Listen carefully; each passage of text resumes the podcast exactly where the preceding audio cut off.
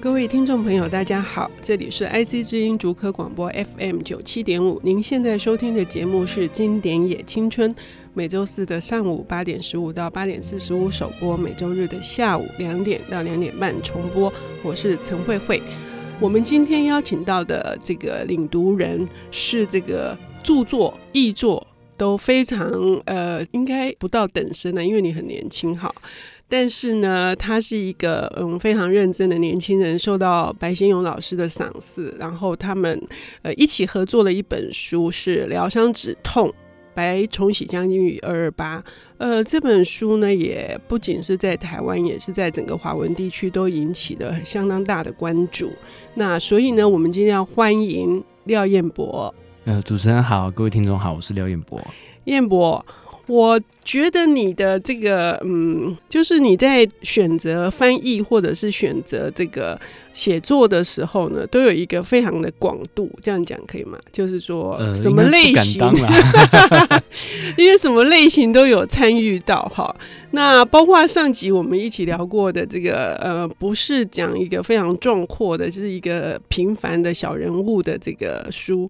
小人物日记啊，那跟今天要谈的又是一个对比啊。今天是彦博要为我们带来的是哪一本书？是向加泰隆尼亚致敬，然后作者是乔治·欧威尔。乔治·欧威尔我们很熟的是1984跟动物农庄，然后村上春树呢是为了跟这个1984呢做一个对照，就是1984讲的是未来，所以村上春树他想要回溯到过去，所以他写了一个 1Q84。 好，所以乔治·欧威尔我们那么熟悉，但是这本书不是那么熟悉，我们可以再说一次这个书名吗？向加泰隆尼亚致敬。加泰隆尼亚在哪里？加泰隆尼亚就是在西班牙的一个地方，是，对对对。那这个地方就是因为它是爆发内战的，就西班牙1936年的一个内战最先开始几个地区之一。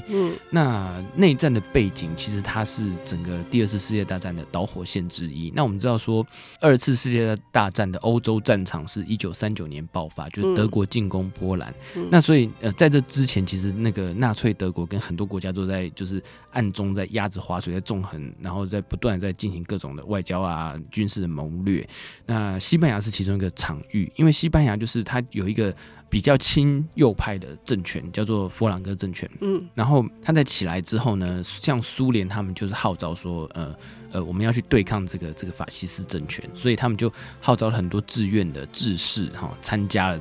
这个西班牙内战。西班牙内战早于这个第二次世界大战，那里面有很多国际的那种志愿者去参战。那乔治·欧威尔就是其中一个，因为他是那个英国籍的，当时他对那个社会主义啦、共产主义啦，抱持的很高的那种理想跟憧憬，就到西班牙去帮着无政府主义者就对抗他们那些右派法西斯分子。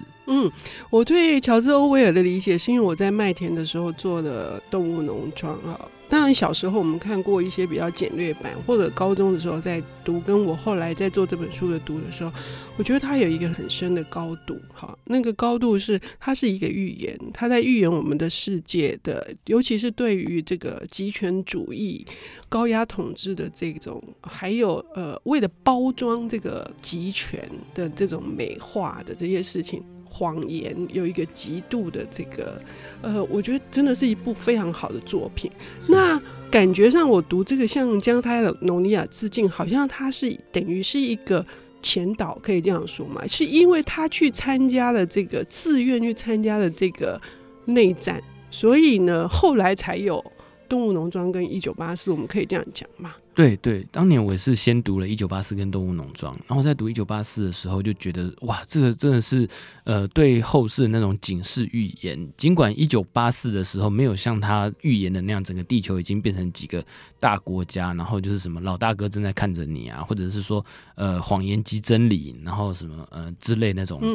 很可怕的标语的世界，可是也差不多了。那尤其到进到21世纪，你觉得那种资讯啊，或者说政权力量啦、然后政治黑手伸进媒体啦等等的情况，都跟他小说里面所叙述的若合符节。那我就会去想说，哇，你这个经历从哪里来的？因为这个乔治·欧威尔是在他是在缅甸出生，就是英国殖民地出生。那后来当然成长是回英国，那念最好的伊顿公学，所以你哪来的这种那种阅历。后来我就发现说，哇，就是在这个他参加西班牙内战这段期间，因为有一个最大的原因就是他在西班牙内战的过程当中，他看着这些嘴巴上高喊的社会主义革命的人，他们其实做的事情是和他们的口号、热忱、理想、标语有很大的差距。最后他形成了一个结论，那我们简单说就是说，社会主义革命是一场谎言。那如果你把这个去想成说他在1984里面说的那个所在那个国家有一个部叫做真理部，那真理部是专门说谎言的一个部门，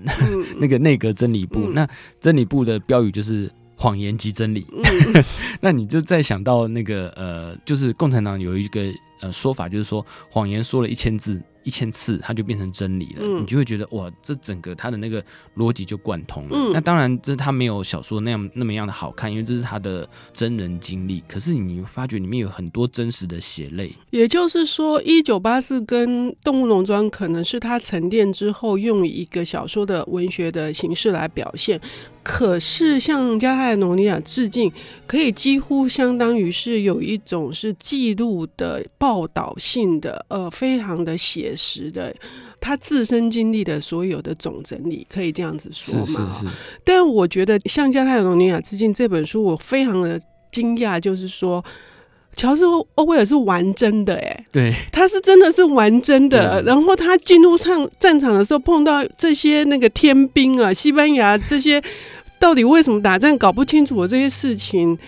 真的是连仗都不会打，是不是？对对对，这是一场什么战争啊？他是有准备为这个社会主义的战争就牺牲的准备，对，捐躯的。我们知道说他最后为什么会被迫返回英国，是因为他喉部中弹。就是他喉部当然不是说直接被子弹命中，但是被榴弹插中，所以他也是受过伤。那这表示说他真的是上战场去玩命，他不是嘴巴喊一喊，或是像今天21世纪很多键盘热血青年这样子，就是在键盘上。热血，但他是当时他还算年轻啊，就是他是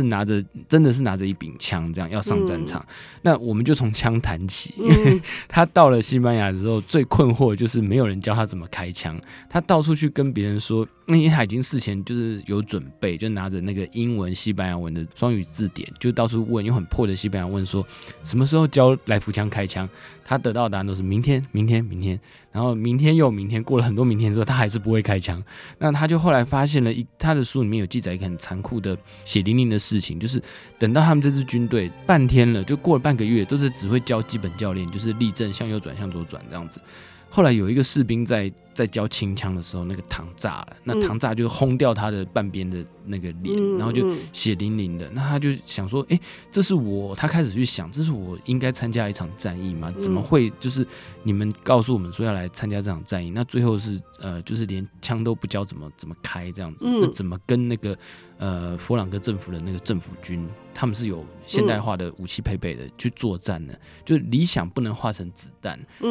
用一句那个共产党的话，就是武器的批判不能代替批判的武器。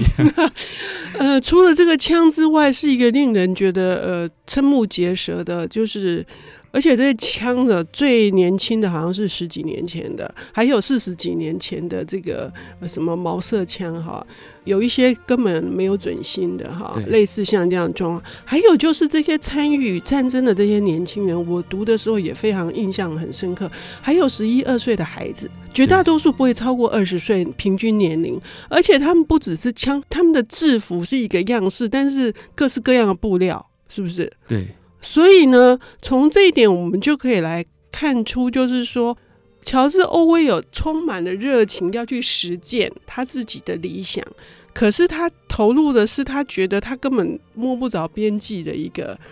莫名其妙的一个地方。可是接下来他会发生什么事情，然后他会得到一个什么样子的这种心情，我们等一下回来我们继续听彦博来跟我们分享。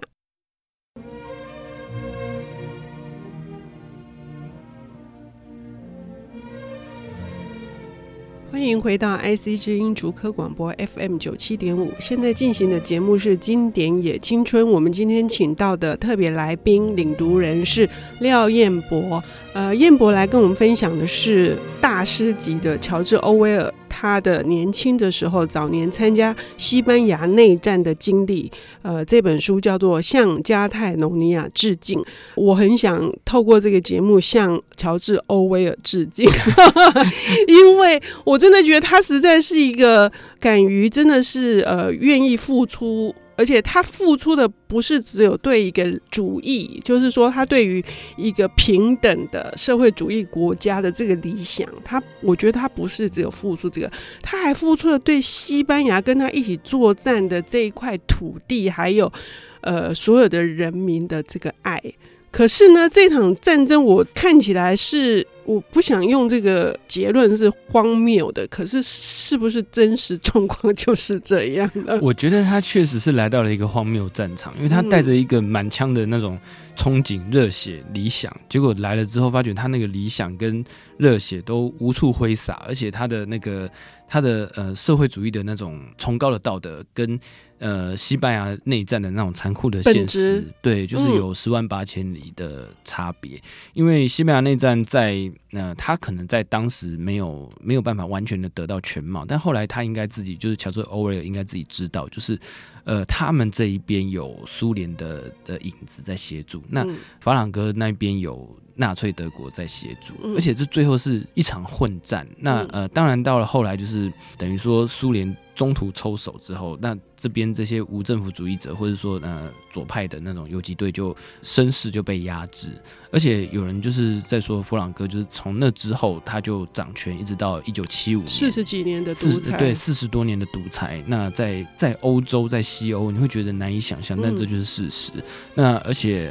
他也很聪明啦，他在2次世界大战的时候他不选边，当然他比较亲希特勒，但是他不参加轴心国，而最后也在希特勒都被消灭，他也没倒台，一直到1970几年他就是才这个政权才结束这样子。所以有人就说他跟蒋介石政权很像，因为他蒋介石也是1975年过世的，然后就说他那个西班牙内战的那种情况可以跟中国内战做一个相比，只是说两者大概差10几年，就是中国内战是1946年才开始打，那他是1936年就已经就是打得如火如荼了，中间还是有一样有不一样的地方。 OK，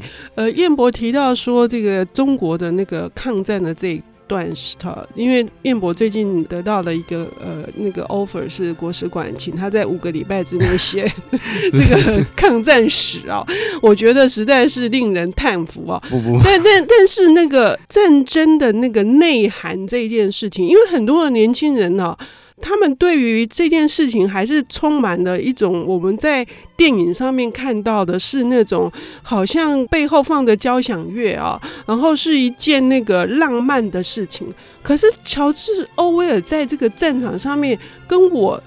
小小的理解的那个抗战的时候打的那个战争，简直就是我觉得那个是真的人间地狱，一点都不美不唯美耶。可是我们都把战争想成说这是一个因为理想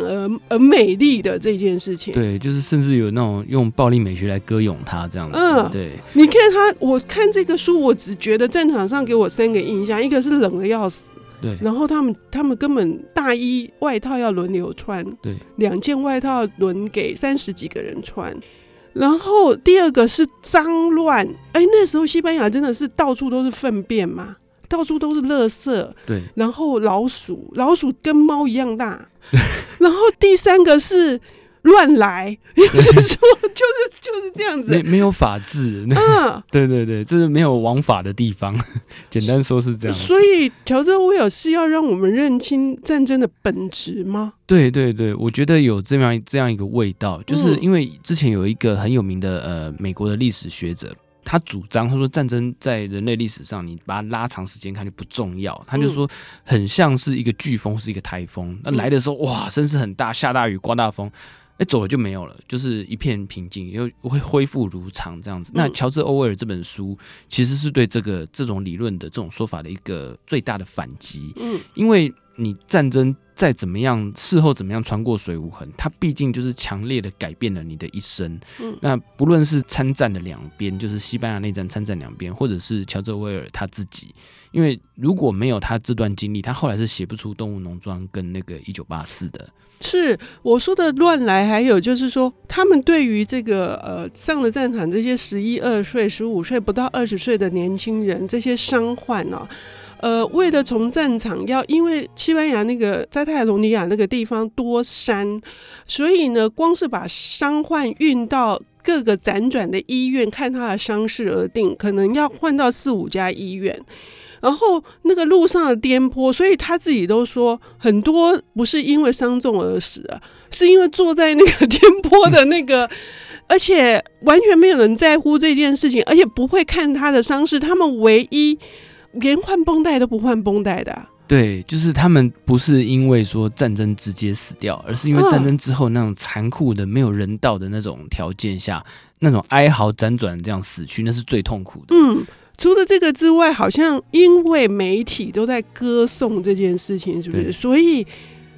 乔治·欧威尔他是要挺身而出，让就是媒体把他们各自的立场，然后把这个战争包装的很漂亮的这件事情，我觉得也是值得我们从这个角度来看这本书的。对，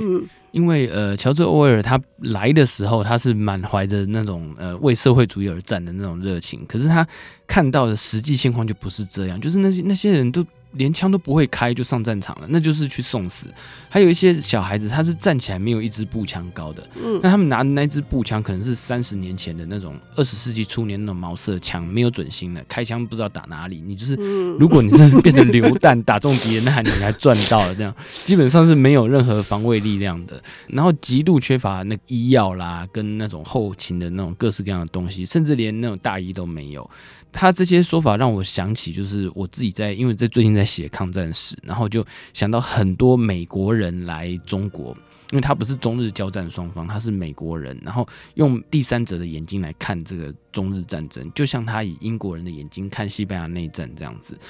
他乔治·欧威尔就说他很敬佩加泰隆尼亚的人民，他说热情到极点。他用破西班牙文跟他说我想抽根烟，人家就给他一包，然后他就很忧虑说是不是自己的那个西班牙文很破，所以他就很努力的下次把整句话说得很清楚，我要一根烟，人家还是给他一包。他说兄弟你既然来远道而来就拿去吧，这样子。他就说热情到极点，可是他不喜欢那个在上位的官员啊，还有那种驱使那种没有训练的士兵上战场的高级将领。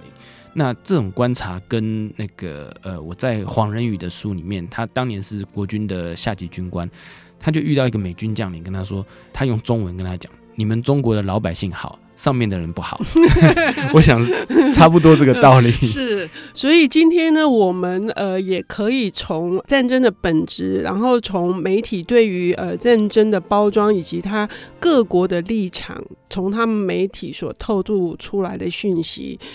去助长或者是鼓舞这个冲突的发生也好。所以乔治·欧威尔他是一个优秀的记者，他用记者的方式来如实的呈现出西班牙内战的真貌。这本向加泰隆尼亚致敬，非常的希望听众朋友有机会能够来一读，因为